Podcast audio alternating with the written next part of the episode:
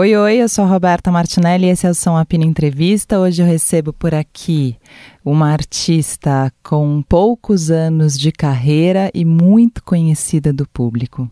Com vocês, Juliette. Som Apino, com Roberta Martinelli.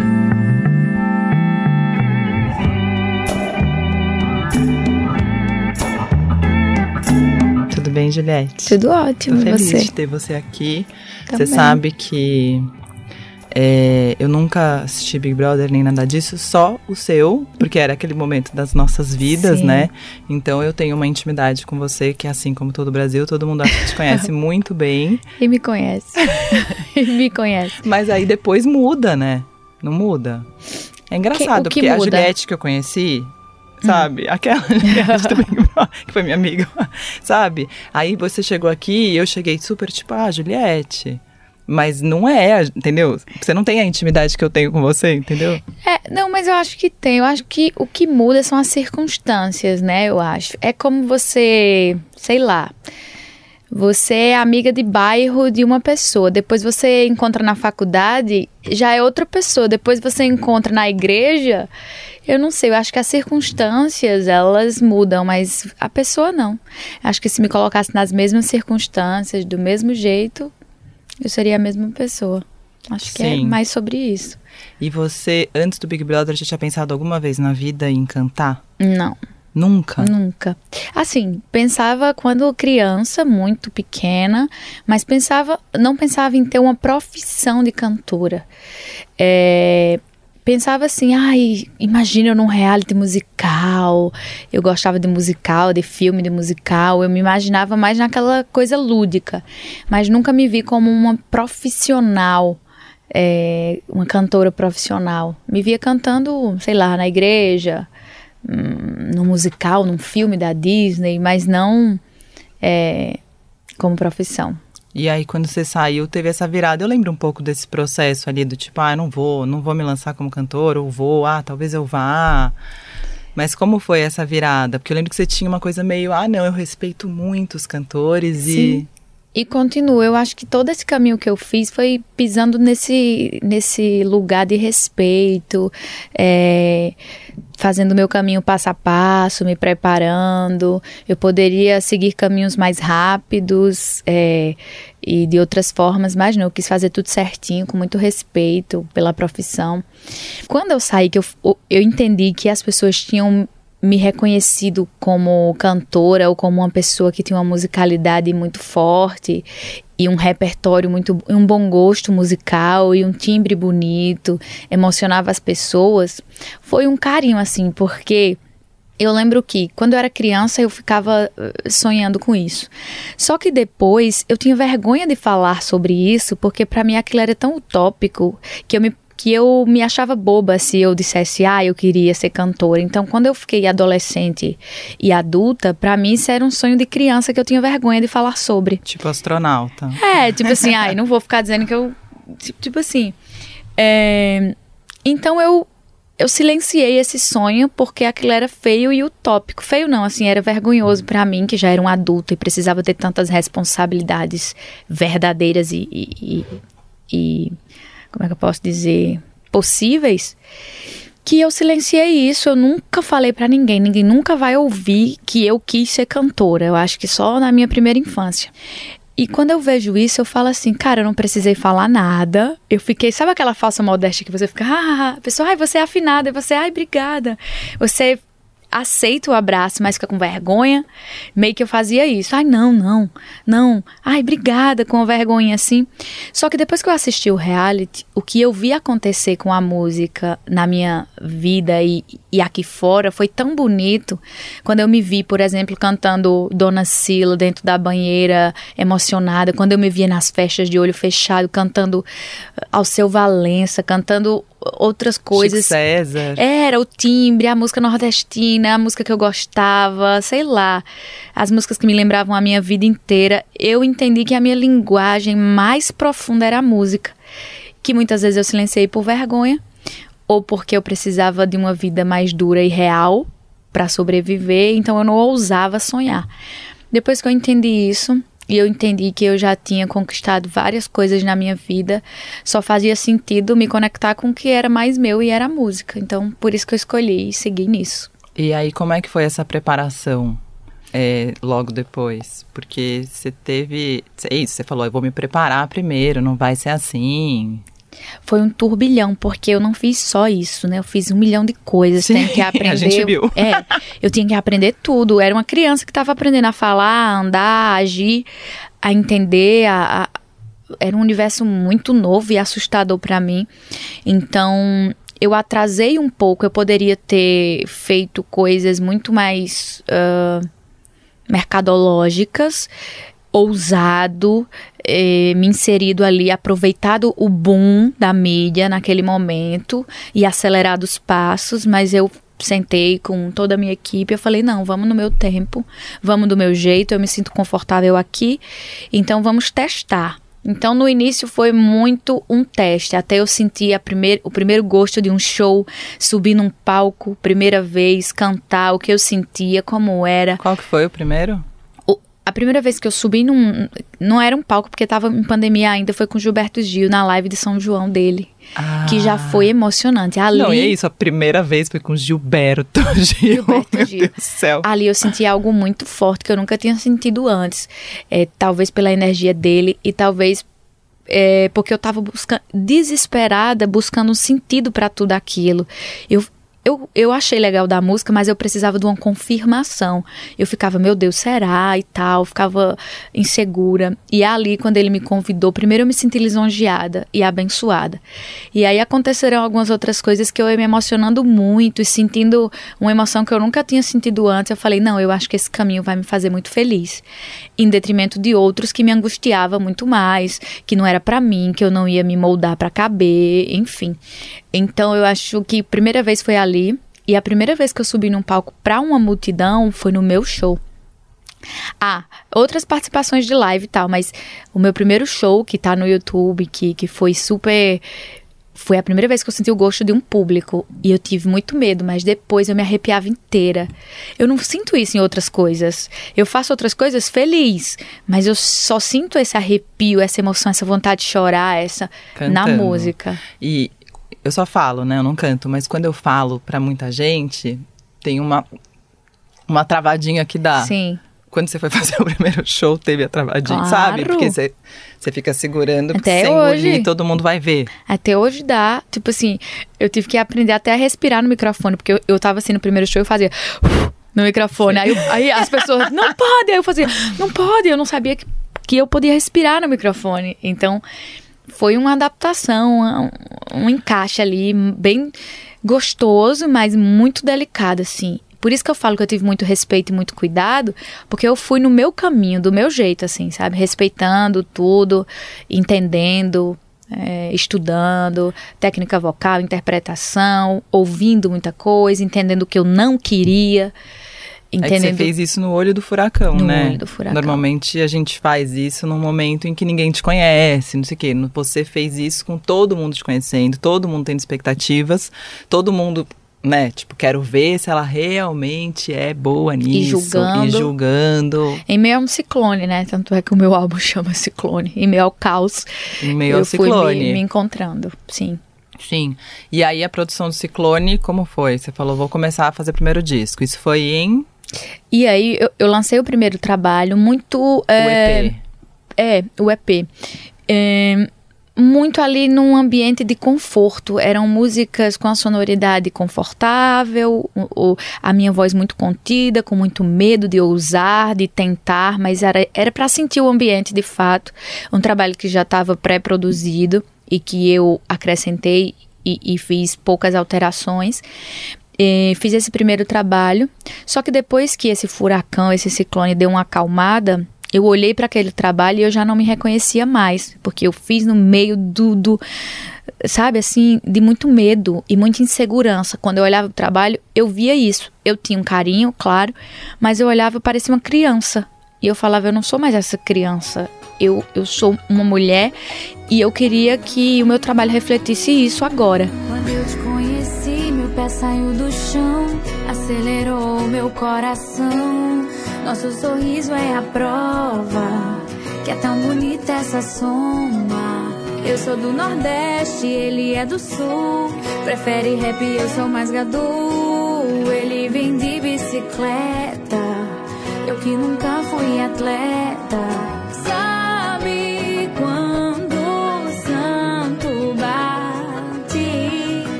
E aí eu falei, então agora eu vou começar um trabalho do nada, do zero. E comecei por composições, fazendo camp, produção, entendendo o que eu queria, qual a sonoridade, referências, estudando é, a música que eu queria fazer. E aí, acho que foram nove meses de criação até o lançamento. Certinho. Os igual um bebê. meses, igualzinho. Igual Tá. um bebê. E aí, é, você falou do, do EP que quando você lançou, e eu acho que isso acontece muito na música. Acho que tem esse processo longo que normalmente quando os artistas lançam, eles já estão pensando no próximo trabalho, que é meio um clássico, né? E já não se reconhece muito naquele. Mas você falou de quem você era ali e quem você é agora. E é engraçado, porque a gente tem aquela imagem da Juliette, e eu acho que o mundo pop, o mundo, os artistas, né, de música pop, tem um, um mundo mais. Falando você, Anitta, Marina Senna, Duda Beat, tem uma coisa mais sensual, tem uma coisa mais, mais mulher, mais não sei o quê, que é muito diferente. Não é diferente, é que a gente viu todos os seus lados, né, Sim. gente? E aí eu penso que isso aqui é um trabalho a ser feito, né? Essa, essa mudança de visão que as pessoas têm de você. Pois é, isso foi pauta da minha terapia muitas vezes, porque eu sempre fui uma mulher muito assertiva, muito forte, muito sexy. Apesar de ser muito menina, brincalhona, ingênua em algumas coisas e, e, e, e bondosa, uma coisa não anulava a outra. Mas antes do Big Brother eu era reconhecida mais por essas outras características de sensualidade, de assertividade. Eu chegava numa festa, as minhas amigas diziam: Meu Deus, Juliette tá seduzindo, não sei o quê. Eu sempre fui assim. Quando eu entro. Então, assim, se você me definisse antes de me conhecer no Big Brother, ai, Juliette é sensual, assertiva, comunicativa, é, é, às vezes durona, brava, às vezes, ok. Quando eu entro no programa, eu passei um processo psicológico ali tão forte, impactante, que me tocou em feridas. Eu falava muito sobre isso lá dentro, mas como eu estava muito é, é, perturbada, eu não conseguia explicar o que estava acontecendo comigo, mas eu falava assim, eu tô me perdendo de mim. Eu lembro que, que eu falava assim, eu tô me perdendo de mim, eu não sou mais eu, eu não tenho autoestima. Isso não sou eu. Eu tive uma crise ali porque quando eu entrei, tanto é que eu digo que eu surtei nas primeiras semanas, que eu não conseguia me comunicar, eu não conseguia falar o que estava acontecendo comigo. Eu pedia para falar, mas eu não conseguia falar. E foi bem agoniante. Mas quando eu me vi ali, era como se eu não me reconhecesse, porque eu estava extremamente vulnerável, fragilizada, sem autoestima, sem dignidade. Todas as coisas que eu passei uma vida construindo e admirando em mim, que era a intelectualidade, a inteligência, a sensualidade, a assertividade, me foi tirada. As pessoas riam, as pessoas. Eu me senti humilhada, eles não me viam. É, nada que eu fazia era. Eles duvidavam de tudo. Mas é louco, né? Porque foi tirada lá, mas a gente Lá. não. Não, né? mas veja- A gente via você sensual, a gente via você inteligentérrima, de esquerda, tipo musa. Exato. aí, aí, e, e- e o que acontecia era que quando eu fui vendo que eu tava me perdendo de mim, eu fui ficando muito louca, assim, muito neurótica. É, tanto é que às vezes eu fazia as provas. Tipo assim, eu sou uma pessoa extrema. Eu me considero uma mulher muito inteligente. E tinha coisa que eu fazia que eu não conseguia raciocinar, não sabia andar. Ande pra frente, ande pro lado. Eu dizia, oi, o que é frente, o que é lado? Pra você ver o nível de estresse emocional que eu fiquei. Mas muitas coisas foram mostradas e ressaltadas, mas, as pessoas, mas o que foi mais forte foi esse conflito, essa vulnerabilidade, esse sofrimento. Então isso foi ressaltado. Quando eu saio, que eu consigo pisar no chão e na realidade, eu vou atrás da Juliette que eu sempre fui. 31 anos construindo uma Juliette que se perdeu durante um tempo e que se perde várias vezes, e se, Claro. se encontra várias vezes, vou me perder outras, e, e- e é assim a vida. Mas eu, eu fui atrás da minha dignidade, da minha sensualidade, da minha assertividade. Isso a música acompanhou também, como pessoa e, e, e como artista. Então eu acho que esse novo trabalho, ele foi juntando os caquinhos que eu precisava para me reconhecer de volta, sabe? Acho que não à toa começa com, com a música, né? Que a primeira frase do disco é Deixa eu te mostrar quem sou. Exatamente. Deixa eu te mostrar quem sou. Todos os olhos em mim. Um passo em falso, eu tô no chão. Por isso eu tô pisando assim. Sai da frente, corre mais do que falam por aí. Navegando contra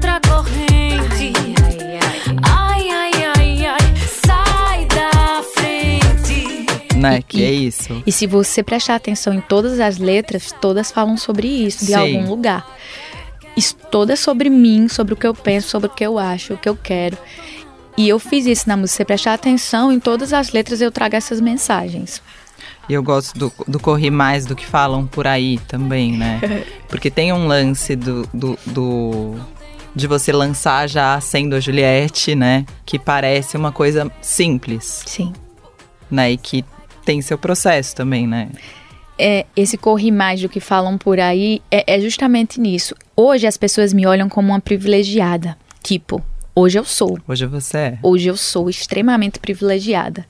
Mas neutralizam os 31 anos de não privilégios é, sociais e, e- e de, de outras coisas né, que já vivi.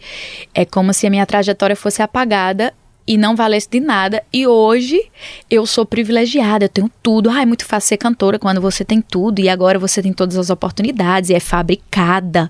É uma cantora fabricada, como se meu passado fosse apagado, não valesse pra nada. Eu não tive uma trajetória de música, mas eu tive uma trajetória de vida que me fortaleceu e me fez ser sagaz e, e, e desenvolver outras habilidades artísticas.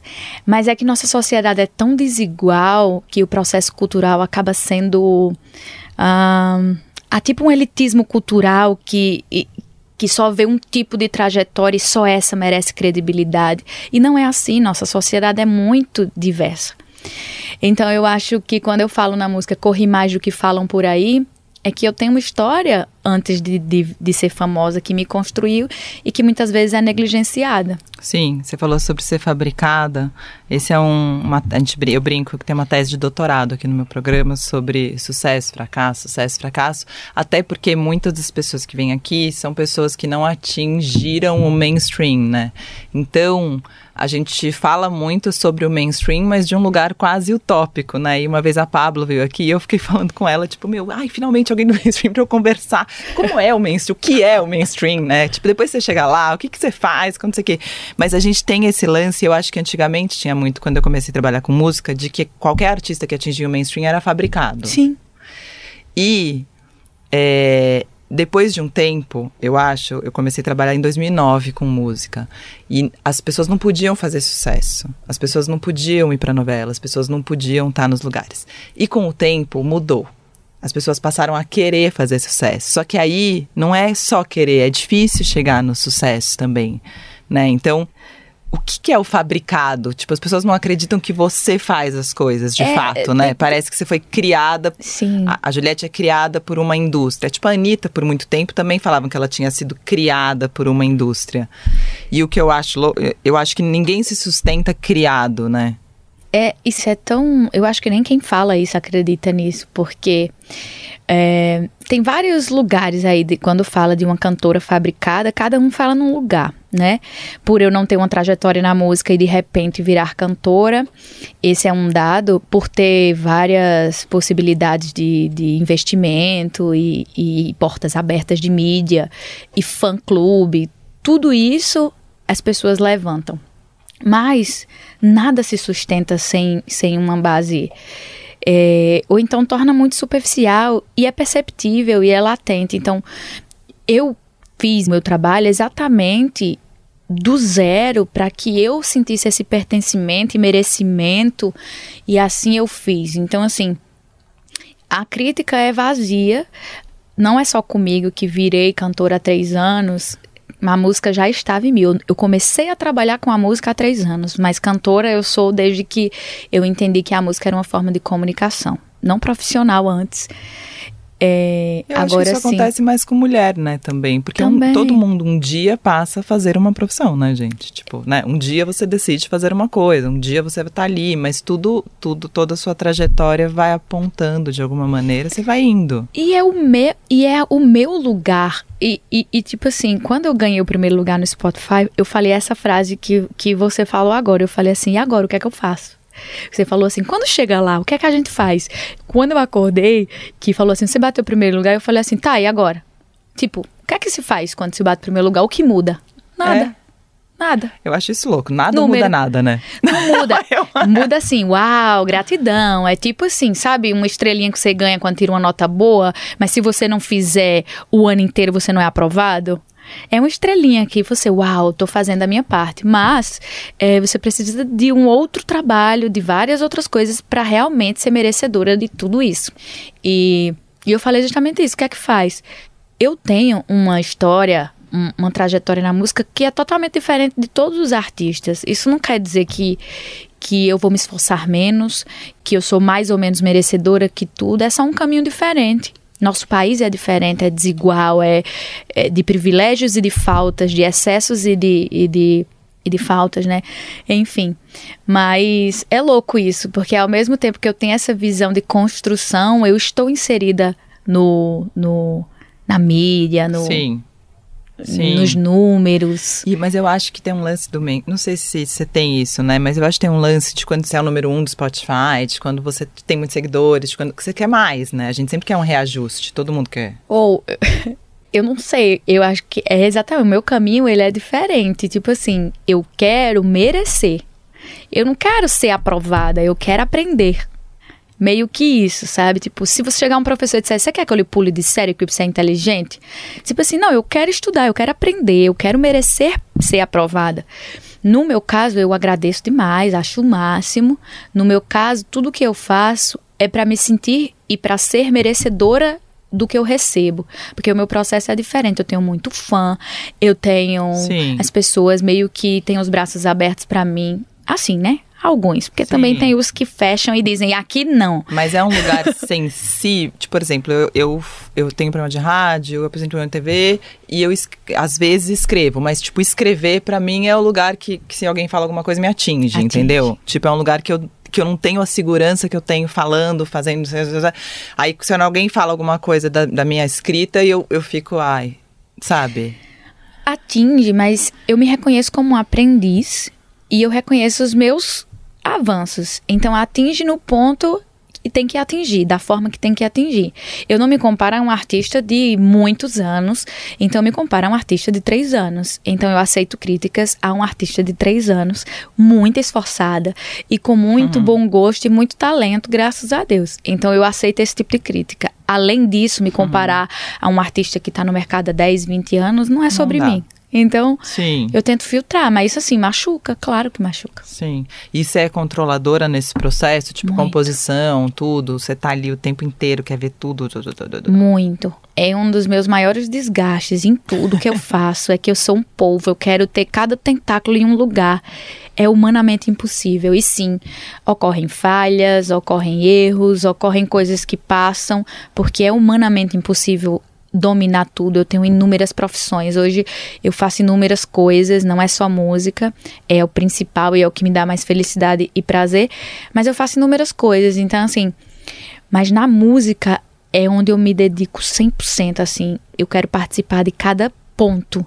Um sussurro na minha música, eu quero entender, eu quero participar, porque eu quero errar pelo meu erro. Eu respondo pelos meus erros e somente por eles, entende? Sim. Então eu quero ser responsável. E você é coautora no disco em duas músicas. Em várias. Você pensa em escrever? Eu tenho várias músicas, tá? É qua- são? são? quase todas.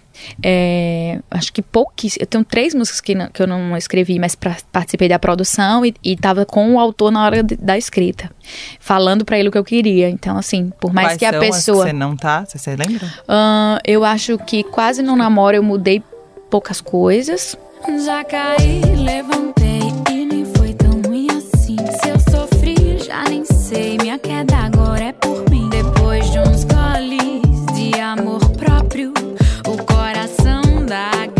fica sóbrio.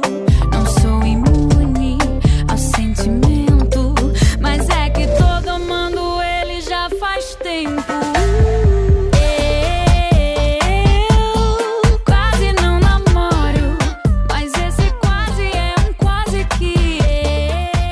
deixa eu lembrar. Beija Eu Mudei Poucas Coisas, Vamos lá, sai da frente. Muitas coisas, ninguém. Muitas. eu fiz muitas coisas, ninguém. Ah. Eu fiz muitas coisas. Vou de primeira, é fácil pra quem vê. Faça isso, fale aquilo, me escute, mude a rota. Receita certa pra te controlar, pra te ensinar, sem saber de nada. Todo esse papo já não me engana.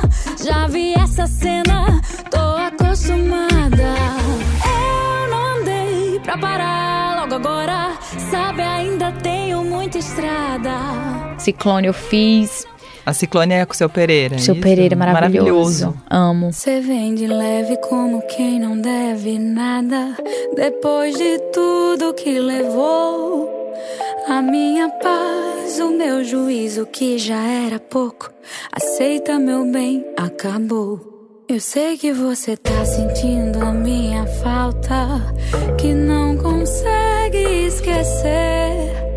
A minha boca, mordida no teu lábio, a saudade tá te mastigando pra valer. Não Ah, e quer tanto. Eu não vou lembrar de todas as músicas, Tá. mas assim, as que eu não participei como coautora é, assinando, eu estava sentadinha do lado, dizendo assim, ó, fala assim, fala assim, fala assim, fala assim. E você pensa em compor solo, assim? Tipo, Sim, vou fazer. Eu já tá faço, fazendo. um, eu vivo no bloco de notas fazendo um milhão de coisas. Qualquer dia vem aí outro artista com uma música de Juliette e vocês, uau, como assim? Porque eu amo literatura, eu, eu escrevia antes de tudo, eu fiz letras, eu, eu, eu amo escrever e ler e, e poesia. Então, assim, a música é só uma vertente do que eu já fazia.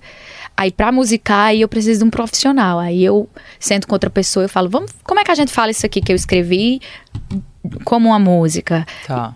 que ritmo, que acorde. Aí eles me explicam, mas a escrita já é algo que, que me é familiar. Tá. E aí, nesse processo todo de, de composição e de fazer, foram nove meses ou um pouco menos de estúdio depois da finalização, imagino. A finalização é até o último dia. Quando tem que subir na plataforma, eu tô pedindo pra mudar. É, que é um inferno, você tem que desistir uma hora, né? Porque Não. é aquele final que fica master. Não, muda isso, mix, muda max, aquilo, muda master aquilo, mix, muda aquilo, muda aquilo. quê. Ah, aqui ficou assim. Ai, não.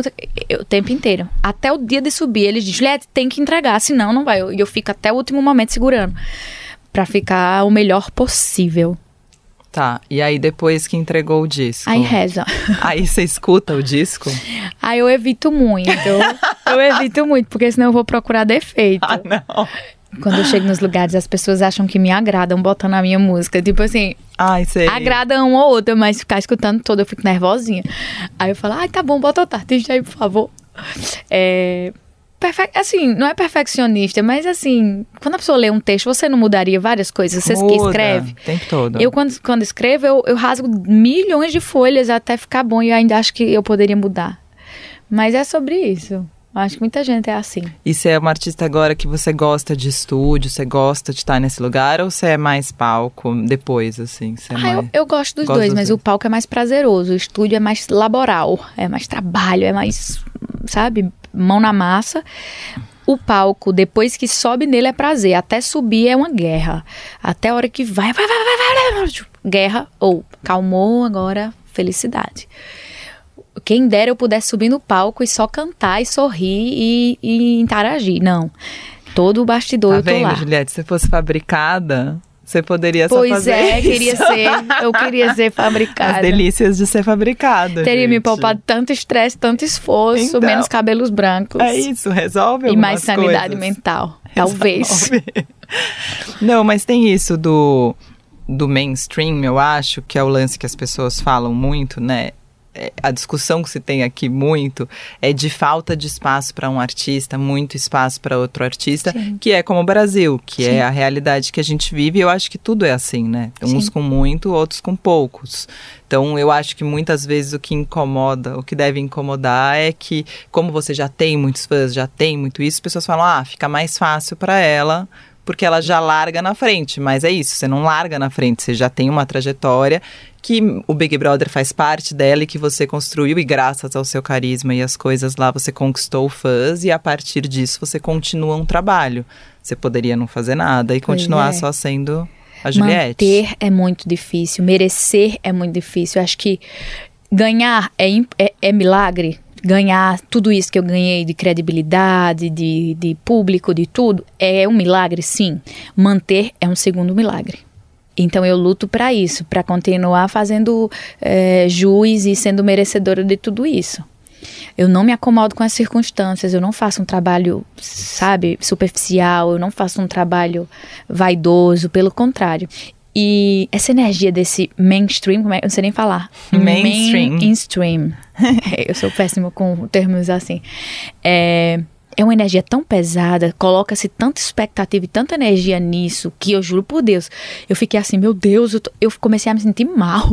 Eu fiquei assim, ai, tô ansiosa, que coisa ruim. É, eu acho que tem isso. É, agradeci, claro, sou grato demais a Deus e a- aos meus fãs e a, e a galera que se abriu a ouvir. É, mas é uma energia bem pesada. E eu digo, as- a gente tem que separar. Eu, por exemplo, eu tenho músicas que me alimentam em cada lugar. Eu tenho música que eu escuto quando eu tô numa vibe e tal, e tenho música que eu escuto pra dançar, descer até o chão, pra para distrair. Então, assim, esse mainstream, ele é, ele é um dado social que mede ali mais ou menos o, o gosto da maioria e, e é somente um dado, não quer dizer que o artista é melhor ou pior por isso. Ele só está alimentando alguma coisa que a sociedade está querendo naquele momento, seja leveza, seja reflexão, seja É, o e que tem um for. certo mistério, né? Eu sempre brinco que a Duda Beat, quando eu conheci ela, ela foi no meu programa como namorada do guitarrista de uma banda. Aham, E aí ela Troia. chegou, era ela namorada, Ah, não, era do Troia. já- ah. Não, era do Troia, ela foi com Castelo Branco. Aí ela chegou no final assim e falou assim: "Oi, tudo bem? Meu nome é Eduarda. Ufa. Eu vou lançar um disco e vou fazer sucesso". Ela falou? E eu fiquei assim, gente, que essa mina tá achando trabalho. Eu juro que eu pensei isso. Eu falo isso pra ela toda vez. Eu falei que essa mina tá achando que ela, tipo, eu trabalho com não sei o quê. Não é assim que faz sucesso. Tem um monte de gente que vem não faz sucesso. Ela não tem como saber. Bom, três meses depois ela lançou o disco, fez sucesso. E toda vez que eu entrevisto ela, eu fico, Duda, como você sabia?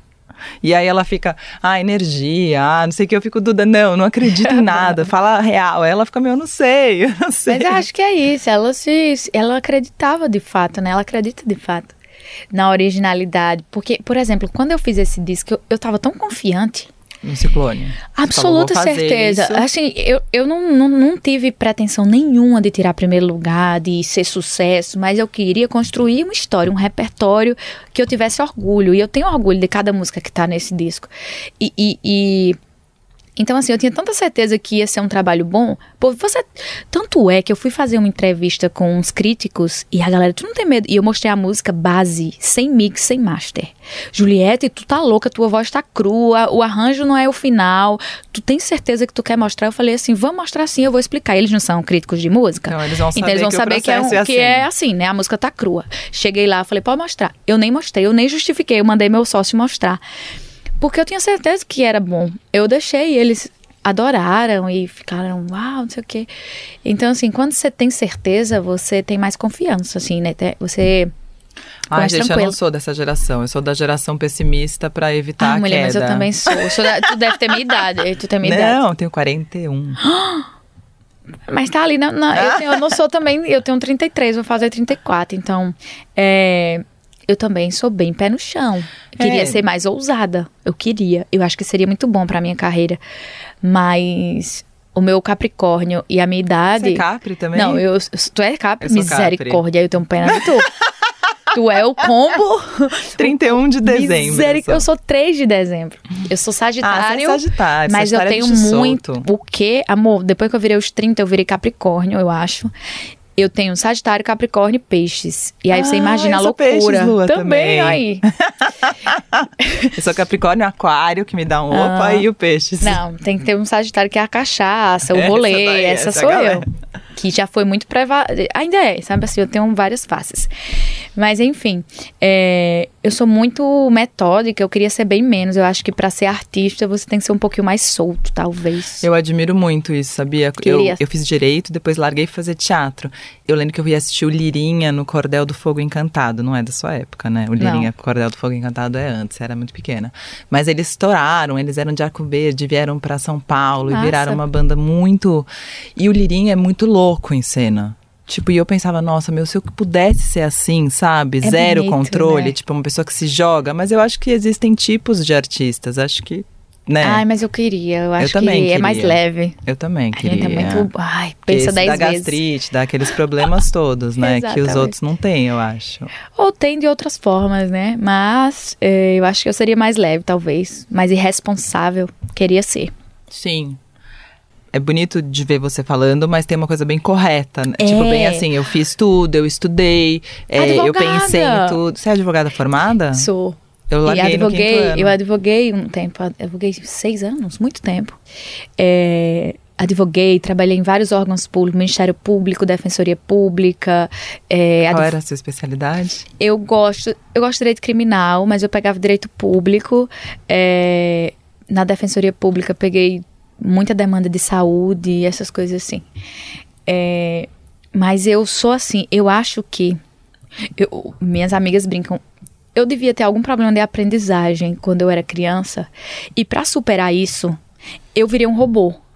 Então, eu precisei. Eu repetia dez vezes a mesma coisa para aprender. Depois eu virei concurseira, que é outro robô. Eu estudava muito, muito, muito. E eu acabei ficando um pouco metódica. E então. E ganhou o Big Brother não sendo metódica, né? Pois você é. ganhou na, na mas é o meu ali. outro lado. É o meu outro lado. Mas se você prestar atenção, eu tenho essa. Parece, eu sou advogada nata, assim, sabe? Sempre foi. Pequenininha eu já era assim. Aí meus irmãos diziam, tá bom, delegada, juíza, promotora. eu pequena, dando discurso já e dizendo assim, vocês não podem fazer isso, fazer aquilo. Mas sou eu. É a minha formação, é o gesso que eu precisei criar pra sarar minhas feridas e vulnerabilidades. Essa sou eu. E o a Marina Senna, quando veio aqui, eu fico falando. Foi um pouquinho antes dela super explodir, né? Eu acho. Foi um. um- mas eu acho que a o, o que é produtor, veio aqui outro dia. Ele ficou falando sobre produção musical. E ele falou: ah, é porque hoje em dia, é, por exemplo, a Marina Senna é uma pessoa que muita gente desconfia e acha que ela fez isso ou fez aquilo. Mas ele falou: meu, ela é a mina certa na hora certa, fazendo a música certa. E eu amei quando a Marina veio aqui, porque ela falou: Roberta, tem um lance que. Que é um pouco o, o capital de cultura que vocês têm aqui em São Paulo, né? Que é uma coisa meio. é, Ela falou: Eu não sabia o que era Glauber Rocha, nunca tinha ido ao teatro, nunca tinha feito nada, e de repente as pessoas começaram a me tratar super bem. Muda o tratamento quando você vira uma. Quando você tem capital cultural.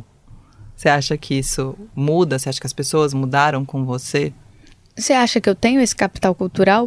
Porque talvez que- eu esteja eu Em busca sei, dele. Talvez eu esteja buscando. É, eu acho que o tratamento que as pessoas têm em relação a mim é muito sobre quem eu sou e ainda pouco em relação à minha musicalidade, à minha carreira. Então, não sei te dizer isso Sim, é mais a Juliette. com, to com toda a autoridade. Eu acho que é uma das minhas dos meus desejos ser reconhecida pela minha música e pela minha arte também. Então, ah, talvez eu esteja em É busca. que é o difícil, eu acho que nem é o difícil. O, o- difícil é que a régua é alta, né? Porque é, um, um, ele- é, é- é um, um certo. é um programa Ele mais não é a palavra Brasil. elitismo cultural, mas há um lugar, um, um espaço cultural muito restrito que negligencia os outros caminhos e as outras trajetórias. E é uma coisa que a classe artística preza tanto, né? O acolhimento, o abraço, que cultura é tão amplo, mas que muitas vezes restringe essa chegada. Então, existe um elitismo cultural. Existe sim. sim. Existe sim. Eu vi um. Meu Deus. um- uma matéria esses dias de uma pessoa falando assim: ah, e funk é cultura, é música? Claro que é. Ou se é. Óbvio que é. Olha o movimento cultural, econômico e todas as outras coisas que o funk faz. Mas enfim, eu acho que são processos, trajetórias, lugares, pontos de partidas diferentes e tudo é arte e tudo é, é, é cultura, não é? Sim. Não há o que é melhor, pior, é cultura. Sim. Teve alguma coisa de arte e cultura que você, pessoalmente, achava que era menor e que depois você amou de paixão, né? Ou não? Ou você sempre foi mais aberta? Ah, não, eu acho que eu, eu tive uma formação muito boa é, culturalmente e uma visão muito aberta a tudo. Tanto é que o meu gosto musical é, é múltiplo, assim. Eu A vejo a arte de uma um forma pouco. tão ampla. É. eu vejo a arte de uma, de uma forma tão ampla. Eu gosto de coisas tão loucas que quando eu trago, o povo, de onde tu viu isso? Eu sempre era a pessoa que levava algo fora da bolha para os meus amigos. Por exemplo, eu tinha uma galera muito alterna, muito loucona, com as músicas muito loucona. Eu pegava essa música, levava para minhas bolhas de direito, da igreja, é, do rolê, da farra, heterotops. Então eu sempre tive vários tribos e eu era a pessoa que fazia essa comunicação, era muito bom. E então assim, eu sempre fiz isso. É uma coisa de mim, eu sempre busquei coisas de fora para tentar dar sentido e mostrar às pessoas de outra forma. Seus pais ouviam muita música em casa? Eu não, pior que minha, minha formação foi tão é, diferente, né? Meus pais não ouviam muita música, meus pais não tinham tanta. É, uh, como é que eu posso dizer, não estudavam tanto, não tinham tudo isso, mas eles me deixavam tão livre para experimentar tudo. E na escola eu tinha muito interesse por isso. Por exemplo, eu estudar é, é, literatura, eu estudava Chico Buarque, eu estudava Caetano, eu estudava Tropicália, eu estudava é, eu sempre mistura Shakespeare, eu misturava tudo para fazer sentido para mim, aquilo e ficar divertido, e eu fui ampliando meu gosto musical, a música nordestina nas escolas e, e, e tem muito isso de festa junina, cantores nordestinos, tudo eles usam muito música, então eu abracei aquilo de uma forma faminta, até para ensinar para minha mãe ou para os meus irmãos e trazer, eu aprendia para trazer para casa e mostrar para eles o quanto aquilo era legal. Eu acho que eu fui com muita sede ao pote e o pote era riquíssimo e me abriu muita mente, graças a Deus. Tô me identificando super. Eu também não tinha muito em casa e quando eu descobri foi um mundo, assim, por isso eu acho a arte um lugar tipo encantado. Exatamente. Acho Às vezes é meu pai e minha mãe não sabe, não sabia nem quem era um artista. Se você perguntar, eles não vão saber nem quem é, sei lá. Chegar para ele perguntando uma coisa eh, assim, eles não vão saber. Mas eu, eu tinha vontade de trazer para mostrar enfim, e, eu acho que minha formação foi muito genuína e muito livre. Talvez é por isso que eu me formei tão aberta assim. Obrigada, Juliette. Obrigada, eu que agradeço. Se não abrir a porta, eu quebro a janela. Cê sabe, eu não sou mais aquela. Juntei todos os cacos, pedaços, meus pontos fracos. Meu diamante é bruto e meu preço não é barato. Esse foi o Som Apina Entrevista, que tem montagem do Moacir Biasi e produção da Camille Damasceno. Eu sou de areia, de pedra, de rocha, eu sou brilhante